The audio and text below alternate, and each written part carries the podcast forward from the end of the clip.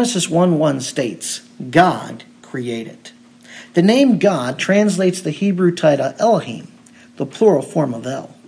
By joining the plural noun Elohim to the singular verb created, bara, it establishes the triunity of the Godhead.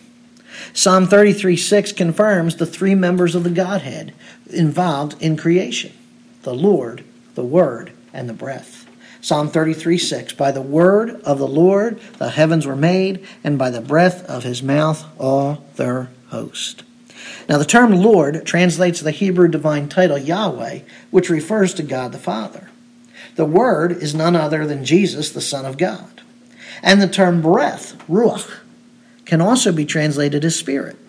Hence, the breath of his mouth is none other than the Holy Spirit. Job 26 13. By his breath the heavens are cleared. At Job 33, verse 4. The Spirit of God has made me, and the breath of the Almighty gives me life.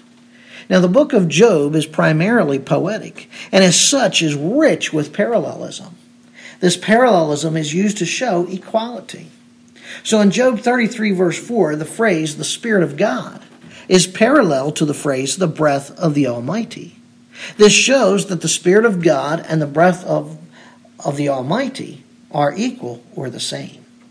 Hence, the Holy Spirit gives me life. By the Holy Spirit, the heavens are cleared. Now, Genesis 1 2 states that darkness was over the surface of the deep, and the Spirit of God was moving over the surface of the waters. The term was moving, rahap, means to brood, hover, or flutter over.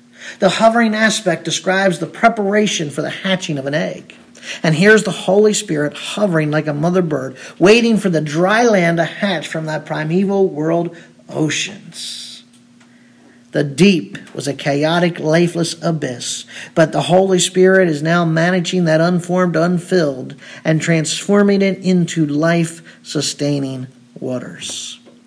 Hence, creation is subject to the superintendence or divine directing of the Holy Spirit.